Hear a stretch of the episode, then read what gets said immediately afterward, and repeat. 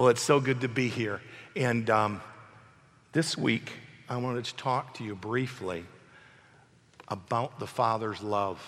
I know that um, we've talked for a few weeks about the Father's love, but tonight we're going to take it in a little bit of different, um, different track, if you want to call it that. The basis of faith is love because it says faith works by or through love. So you can't have faith.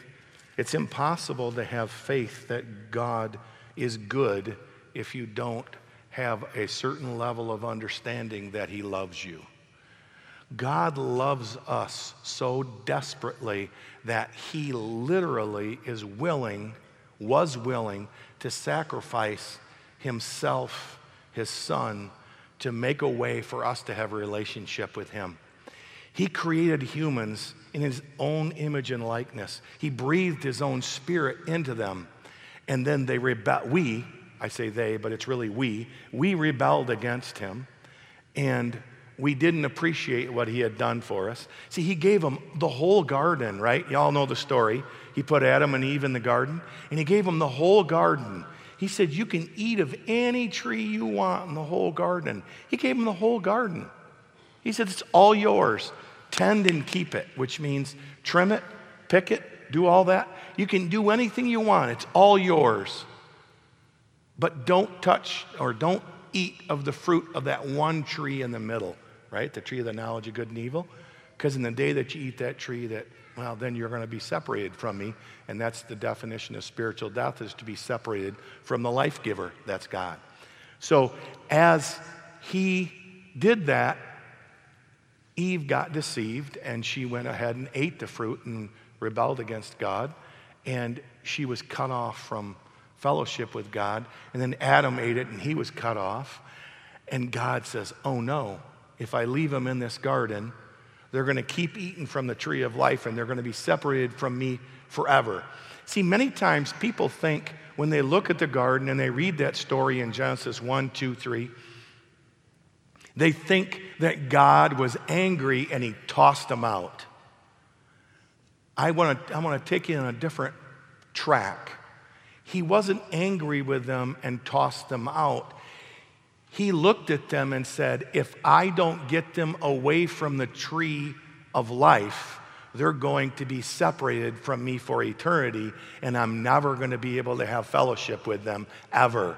So we have, we're going to have to devise a way to kill this mortal body and then resurrect it and defeat the enemy that way through one of them and that's why they sent Jesus. In Genesis 3:15 it says uh, the seed of the woman, right? You remember that, that, that scripture, Genesis 3.15? The seed of the woman, he, you shall bruise his heel, but he will crush your head. That's what God said to Satan right there in the garden. He no more than had one victory lap because he had just deceived Adam and Eve. He had one, the devil had one victory lap around the garden, and God said, Hey, hey, hey, not so fast. I'm going to send my seed and he's going to crush your head. See, why? God devised a plan because he was unwilling to let man be separated from him forever. Because if he had left him in the garden, they would, we'd still be separated from God. We'd be in the garden, eat from the tree, but we'd be doomed for eternity, separated from God, and it would have been horrible. So, what he did by kicking them out of the garden was actually an act of mercy and an act of love, which allowed them to be subject to death in this life and then a resurrection. And by having Jesus come, he defeated the enemy, he defeated death, he defeated sin. So now we can have new life in Christ. That's how, that's, see, those little things, like, well, God was mad at him, so he tossed him out of the garden, those need to be debunked because God is not mad and he is not mad at you tonight. God is not mad at you. If you think God's mad at you, I'm sorry, but you're incorrect in your assumption. He is not mad at you. Well, if God's not mad at me, why do I have all these problems in my life? Well, I can't answer that categorically for everyone simultaneously. However, I know one thing God is not angry at you. All of God's anger was poured out on Jesus at the cross, and He is not holding your sins against you any longer. Amen? God is not holding your sins against you. He's not. Someone says, Well, I'm sick because I sinned. Right now, I'm fighting a cold, but it's not because I sinned. It's because I got exposed to a virus and my body. The awesome immune system that I have is currently battling against this, whatever it is in my body, and I'm too stubborn to go to the doctor and find out what it is. Okay? That's reality. Okay? And if it's still there by next Monday, I'll go to the doctor and I'll figure out what it is. He'll give me some kind of antibiotic and it'll be gone in a day. But I've just been stubborn and not wanting to take antibiotics. Just being real, okay? Now, could I have gone to the doctor last week and got an antibiotic? Probably. Um, but I just, I don't like taking antibiotics, so I've been trying to do it other ways, and I'm still battling it right now. But that's why I have a little hoarse voice. But I didn't sin. I'm not sick because I sinned. I'm, I'm battling this thing because there's sickness and sin in the world. I got exposed to a virus somewhere. Here's the crazy thing I sleep next to my wife every night, and she's not sick. Okay? So, I mean, I even kissed her the other day. I said, I don't think you should kiss me. She goes, I'm fine. She kissed me anyway. And she's still not sick. It's be, I don't, her immune system's stronger than mine. I don't know. But the point is this this is not the result of sin. God is not punishing me. God is not punishing you with sickness. God doesn't punish us with sickness. God does not punish us, period. The punishment of sin has already been laid on Jesus. Now, the Lord will discipline us, but it's different. Y'all know the difference between discipline and punishment? I'll give you a quick, unprofessional definition or differentiation between discipline and punishment. Discipline is for the benefit of the individual, punishment is to satisfy the anger of the administrator. That's punishment. I'm so mad. And if you start doing that in anger, that's punishment. It's very damaging, and you should never do that. And you might go to jail if you do that to your children. Okay, that's called punishment. Discipline is a calm response that's meant to change behavior, that's meant for the benefit of the recipient. That's discipline. Punishment is meant for the benefit or its, its motivation is in anger toward the individual. So that's the difference. So God doesn't punish us. We might get disciplined. How does God discipline us? How does God discipline us? Does He discipline us with sickness? No. How's that for emphatic? God does not discipline us by making us sick. That is not true. Well, does God discipline us by making us have a car accident? No. He doesn't do that. Does he discipline us by breaking our arm? No, God does not do that either. How does God discipline us? It says he disciplines those he loves. Okay? So, how does the Lord discipline us? Because it says that he disciplines those that he loves. So, how does the Lord discipline us? The Lord disciplines us by his Spirit, by the conviction in our heart where you did something and suddenly you know it was wrong and it's sideways inside of you. Anybody ever felt that? I hope so, because it means that you're alive spiritually if you felt it. Okay? That's how he disciplines us. He disciplines us. He's a spirit. He disciplines us in the spirit. That's how he disciplines us. So if we do something that's sideways, that's wrong, we get convicted in our heart. And honestly, if you ignore that, you will be miserable, right? Anybody ever ignored it? I have. It's miserable. And then you finally get it right and you go, oh, I'm glad that's over. But did he beat you up or take you to the woodshed and whip you? No, of course not. See, that's physical stuff. That's, that's flesh stuff. God is a spirit and he disciplines us spiritually. Now, if you continue to sin and continue to walk away from God, there may be negative consequences just from the principles of sowing and reaping. Okay? I had a I had last week I had the principles of sowing and reaping took place in my life. It wasn't God's judgment. It was just the principles of sowing and reaping. I was driving down US 31 by Grand Haven, south of Grand Haven, and I wasn't paying attention, and I was going 70 and a 55.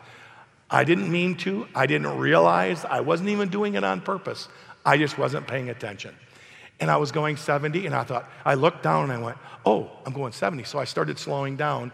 About the time I hit 65, I saw a cop sitting in the, in the, in the median.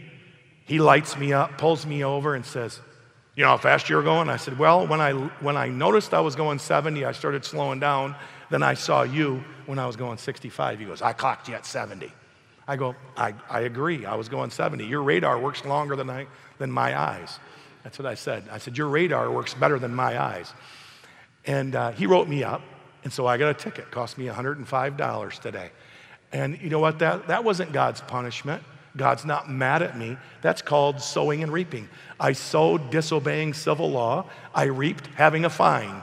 Okay? Doesn't mean God's mad at me. I never felt condemned. I never felt anything. Felt a little embarrassed with the guy with the flasher behind me, you know, on the road. Um, but oh well, I'll live. Okay? But that's just the law of sowing and reaping. You do some stuff, you're going to have negative consequences. But we can't assign God's displeasure or anger, certainly not anger, toward us just because negative things are happening. See, God is not angry at the people in Houston. God did not desire 30 feet of water to come down out of the sky, and He did not categorically make that happen. There's a whole bunch of laws that are natural laws that are taking place high pressure systems and low pressure systems and hot air masses and cold air masses and so, so forth. Most of the hot air masses are coming out of Washington, D.C., by the way. But you'll get that in a minute. But, but, the, but the point of all that is that is not a direct, oh, God's judging Houston. I, I don't buy that. I, I don't buy that. That's not how God works. Because if that works, if it works that way, why hasn't He judged that kook over in North Korea? You know what I'm saying? That doesn't make any sense. It makes no sense to say, oh, God is judging Houston. That's just, that's, that's not healthy. It doesn't make any sense. So the, the key is God isn't in the anger, punish humans business. Hell is not God's desire for anyone. It's not God's desire that any one of the seven billion people on planet Earth, it's not His desire that any of them be separated from Him and go to hell. It's God's desire that all men would come to the saving knowledge of Jesus Christ. Even the kook in North Korea, he would desire that that guy would bow his knee and get saved. Absolutely. There's no question about that. So, God's love is toward the entire world, every single person on the planet. He's not judging us. And many times when people make the assumption that God is angry or God is judging toward themselves or toward others, and sometimes someone will have something very bad happen in their life, and you'll see sometimes people go, hmm, wonder what they did. I would caution I would highly caution you from doing that because that's called judgment. And if you sow judgment, you'll receive judgment because that's the law of sowing and reaping, and that works every time. So you don't want to be on the giving end or the business end of judgment because you don't want to receive it back. What you need is you need mercy. And when someone has something bad in their life or a challenge or something horrible going on in their life, Let's not level judgment against them or say, well, what the heck is wrong with them? No. Rather say, how can I help them? How can I pray with them? How would I like to be treated if I was in their shoes, right? That's got to be our response. Our response has got to be, how would I want to be treated if that was me? If that was me, how would I want someone to talk about me online if that was me? And that's how we need to, that's how we need to act. That's how we need to, to really position ourselves. Because God's love is toward us. He, he wants desperately to have a relationship with us, and He wants you to know that He loves you today and that He's not mad at you. He has no designs on hurting you at all, and He wants you to be in relationship with Him, and He wants you to be well. See, if you then, being evil, know how to give good things to your children, how much more will your heavenly Father give good things to those who love him?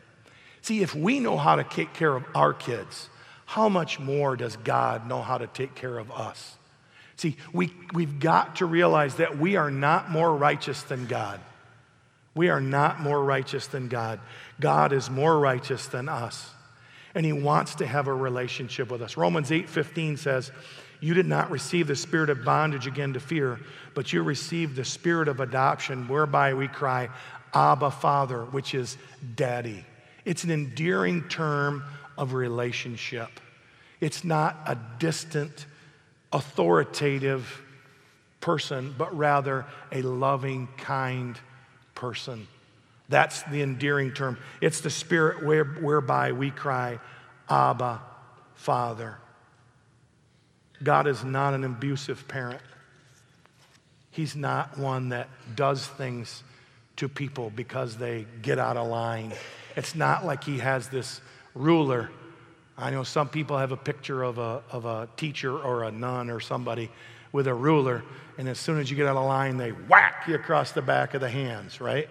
That is not a good picture of God. That's not how He is. He's not waiting for you to get out of line so He can smack you. He's waiting for you to get to, to continue in line. And when you get out of line, He goes, Ooh, they're out of line. Holy Spirit, nudge them back in. Get them back on track. Nudge them. Give them a nudge. And the Holy Spirit gives us a nudge. And He goes, Holy Spirit, give them another nudge. And He gives you another nudge. And the Holy Spirit might have to give you another nudge. And I think he nudged me for about five years. Give him another nudge. And, and eventually, you wake up and you go, oh, my goodness, what have I been doing? See, that's God's plan. God's plan is for you to get right with Him, to understand that He has a great plan for you and not one that's bad. It's God's will for us to be healthy. You know that? It's God's will for me to be healthy. So, well, here you are with a scratchy voice telling us it's God's will for us to be healthy. It is God's will for us to be healthy. It's God's will for me to be healthy. Am I walking in God's perfect will right now? No. But it's still God's will for me to be healthy. How do I know that? If it wasn't God's will for us to be healthy, why did He give us an immune system? Tell me. Why would he give us an intricate, amazing immune system that if our immune system wasn't operating properly, we would all be dead in 30 days? Do you realize that? Or less. If your immune system shuts down, do you realize what AIDS is? A I D S? AIDS is acquired immune deficiency syndrome. That's what it stands for, okay? It's not just a disease that bad people get, it's a disease that's acquired immune deficiency syndrome. What do, do those people that have AIDS live? T- typically, no. Why? Because their immune system is compromised.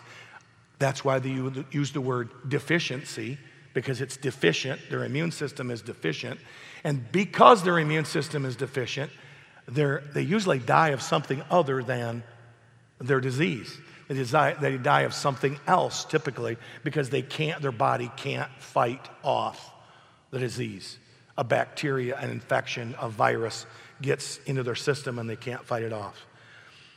So it's God's will for us to be healthy. And how do we need to pray? Well, the Lord tells us in the Lord's Prayer, He tells us Our Father who art in heaven, hallowed be your name. Your kingdom come, your will be done on earth as it is in heaven. I'm going to stop right there. Your kingdom come, your will be done on earth as it is in heaven. Now, is there any sickness in heaven? I'll answer that for you. No. Is there any death in heaven? No. Is there any malfunction of organs in heaven? No. None of that's in heaven, and that's God's will for us on the earth. Now, is God's will automatic in the earth? If God's will was automatic in the earth, why would He say, why would Jesus tell us to pray, Lord, your kingdom come, your will be done on earth as it is in heaven? If His will was automatic in the earth, why would God tell us to pray that His will be done?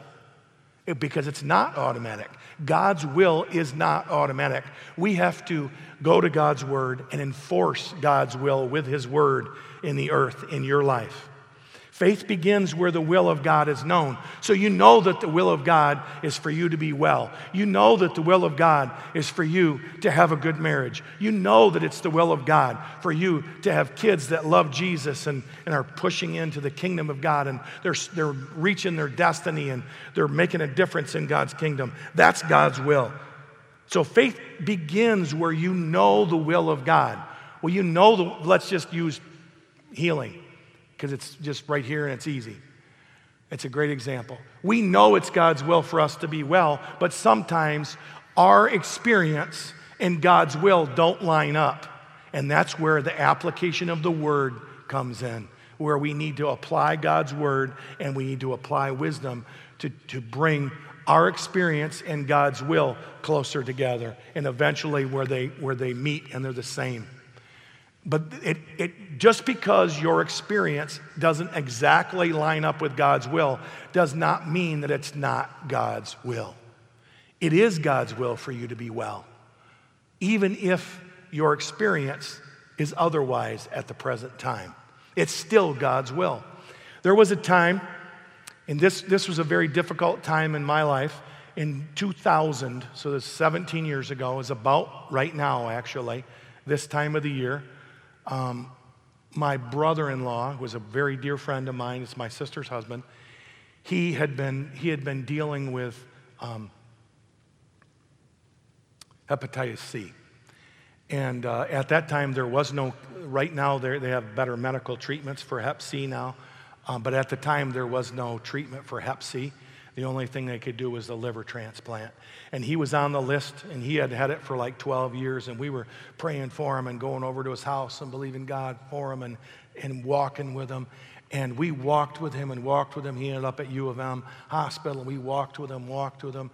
And on October 10, he went home to be with the Lord on October 10, 2000. And eight days later, I had to preach a message on healing. You don't think that was a hard day, huh? huh? And you don't think the devil was in my ear going, oh, yeah, Mr. Man of Faith and Power, whose brother just died? What good are you? You need to sit down, shut up, and never preach again. That's what I was hearing in my ears, okay? I was hearing, sit down, shut up, and you just go be an accountant somewhere. That's all I could hear in my head.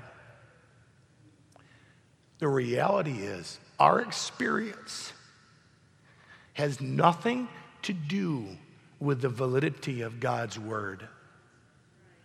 I got up and I preached eight days later, and it's probably the best message I ever preached because I preached out of my pain and I said, I know I didn't, we didn't, didn't just get what I know God's will is. I know we just got ripped off. My brother's not here. His kids don't have a dad, and that's terrible.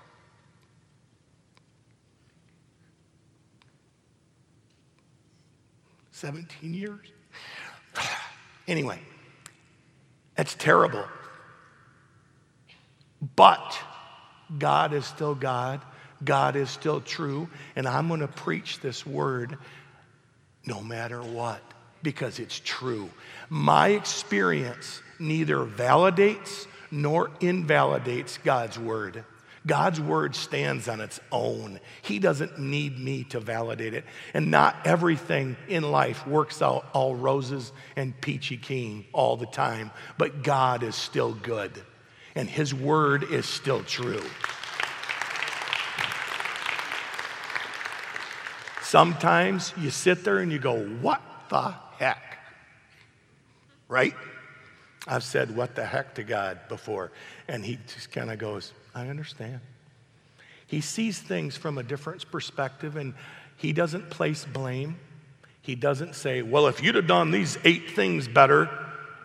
Never heard that once from the Lord. Heard it from some people, but we just ignore them. But I never heard it from the Lord. See, we got to know that it's God's will, and you got to realize that you have to fight for it, that it doesn't just happen. God's will doesn't just happen. Faith comes by hearing, and hearing by the Word of God.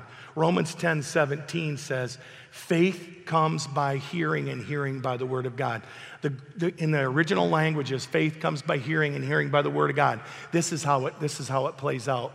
Faith comes by hearing, and hearing by the rhema, which is the alive, spoken, quickened word of Christos, which is the anointed one and his anointing. So I'll say it in the, in the Greek transliteration here.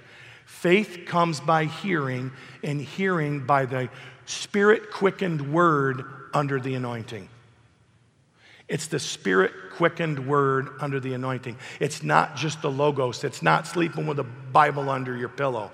It's listening to the word of God until the Holy Spirit brings it to life and it goes boom on the inside of you. Then you have faith. Anybody ever been reading your Bible? You read your Bible, you read the same verse a hundred times. Finally, the hundredth time, you read it and you go, oh my. Anybody ever had an oh my experience? I hope so. It's awesome. What you just experienced was Rhema. You just experienced a spirit quickened word when you have the oh my, where was that all my life? Right? And that's the Holy Spirit being the teacher that He is. And that's where we need to focus. We need to let the Word of God dwell in us richly and let the Word be in us and be in us and be in us and let the Word go in so much that the Holy Spirit's got something to work with so He can blow on it and bring it to a flame on the inside of you. But if you don't ever put the Word in, He's got nothing to work with. You got to put the Word in. We have a responsibility. Faith comes by hearing, but doubt, discouragement, and depression come from hearing too.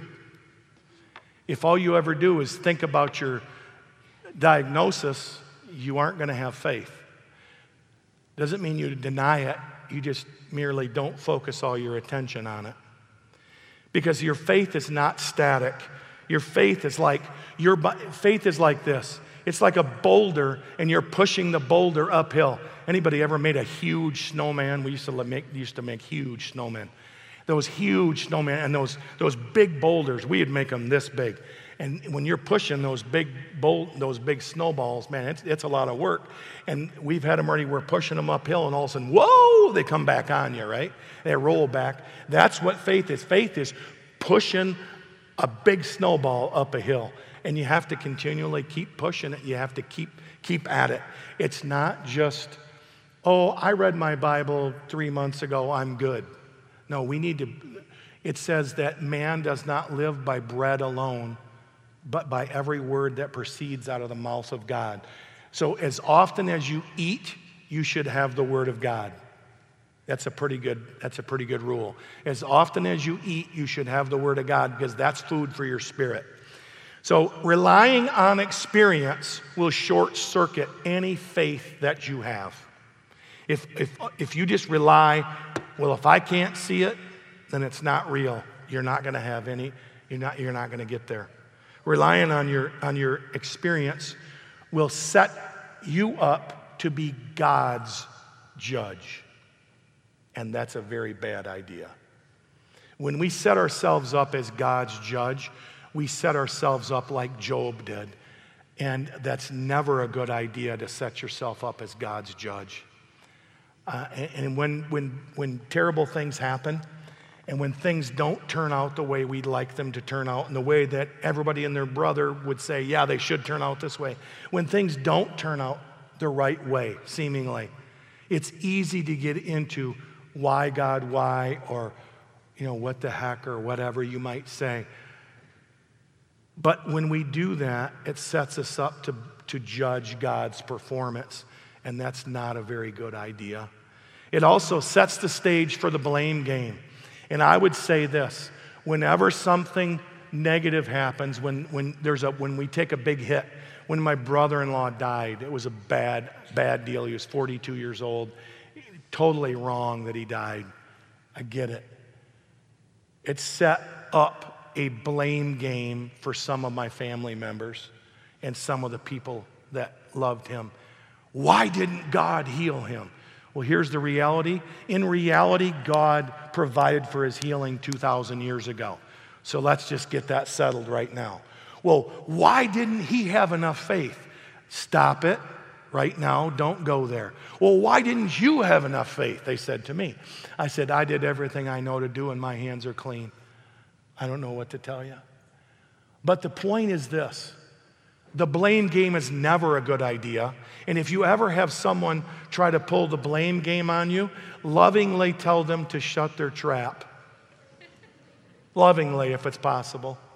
But just say, zip it, buddy. You're speaking foolishness. Because the blame game doesn't help anybody, it only hurts people. And it's pointless. Our job is to share the gospel. The results are up to God, and we cannot judge the results, and we can't judge, judge God based on the results. We can't. We aren't, we aren't qualified to judge God. This is the question that I have said to family members when their family member died. This is what I've said to them over the years. I've said, Would you take credit if that person had received their healing? Would you stand up and say, Yes, I prayed for them and they were healed because of my great anointing? Would you say that? Because if you would, I'm going to run away from you because I'm afraid of what might happen to you. If you wouldn't say that, if you wouldn't take the credit, you can't take the blame.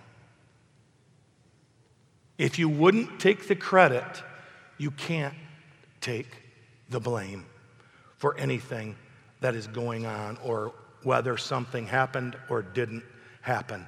You can't take the blame. What happens when, when if you blame a person it's very damaging to that person and, it, and it's going to disrupt all kinds of relationships. If you blame God, it's going to separate you from God. It's going to make God seem unreliable, distant, unpredictable, and mysterious. And He is none of those things. Did you hear that? I'm going to repeat that. If we blame God, it makes Him seem unreliable, and He is reliable. It makes Him seem distant, and He's our ever present help in time of need It makes him seem unpredictable, and he watches over his word to perform it. And it makes him seem mysterious. And he's not mysterious. He's shown us his will, and he's played out his will in Scripture in front of us. He, who he is, is he is our loving Father, and he loves us desperately. Proverbs 3 5 says, Trust in the Lord with all your heart, lean not upon your own understanding. We need to trust the Lord and not lean upon our own understanding. We've got to trust in the Lord with all our heart. So we've got to be aggressive. Mark, Matthew 11, 12, the kingdom of God suffers violence and the violent take it by force. What does that mean? It means you get a hold of God's word and you g- aggressively grab a hold of God's word and start putting God's word in your mind, in your heart, in your mouth right now. Start it. Get a hold of Bible verses and start putting them up on the wall. Start putting them up on your mirrors. Start putting them up. Be a fanatic. Put God's word everywhere. Be aggressive. Be repetitive. Say, be repetitive. I'll say it again. Be repetitive. I'm being repetitive about being repetitive. There you go. Romans 10 17 and be active. Be doer of the word, not just a hearer only. Be a doer of the word and not just a hearer only. We've got to stick, get a hold of God's word, put it in our heart, make it alive, make it part of our life, make it part of our daily life, and grab a hold of it and not give up. Resist the temptation to blame God for things. You know, every, everywhere you look, and if, if you, you can't even hardly go on social media because it, it's just, you know, people saying silly things. So, so I, I, don't even have a Facebook page for that very reason. But um, you see all these silly things being said by people, and I'm like, I, you know, I, I read sometimes my wife's stuff, and I go, not the stuff that she writes, but stuff that's on the pages, and I go, where did that come from? That's not even biblical. But there's a lot of that out there. What you've got to do is you got to go to the Word and not people's opinions, not people's accusations about why did God kill all those people in Houston. God didn't kill all those people in Houston. Nature is nature. There's laws that are set into motion. And you know, just as a side note, you know, I, there's a lot of people that were praying. Specifically, we prayed here last week about Hurricane Irma. And you know, Hurricane Irma was still a very, very violent storm. But you know, when it, when it came right down to it, it didn't do nearly the damage that they, that they um, predicted that it would be. And I believe that was a direct result of all the people praying and believing and speaking and really had their faith out there to protect their, their loved ones and people that were out there. I know my, my sister lives right in Jacksonville. There's floods all over the place. I called her, talked to her yesterday. She said, We don't have any flooding. We're good. We had not, not, even, a, not even a tile off the roof. We're good. And she's right there in Jacksonville. There's flooding all over the place. Her house is just, it's, good. And I'm like, Wow, thank you, Jesus. I got another sister that lives in Tampa. She has no damage to her house. They still don't have electricity, but no damage. And they were in the, they decided to stay when it was in the evacuation zone. I was like, You really want to stay? She goes, We have peace, we're staying. I said, Okay, we'll believe with you then. See, so I, I'm not saying that if their house had gotten torn down, I would still be saying God's good and God's word is true. But thank God they were fine, okay? But my point, my, my, I'm going to reiterate my point, and that is this God is good, God loves us. His word needs to be in our hearts.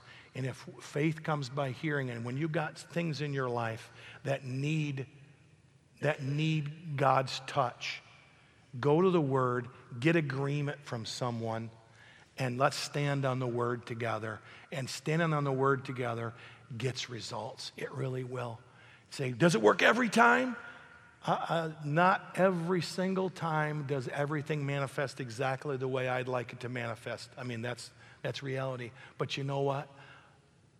I can't control some things, but many, most of the time, when we pray and agree on God's word, it's there and it happens. And that's reality. And there's a lot of variables that happen in people's lives and people's agreement and different things that all come into play. But the reality is, God is true, and God's word is true.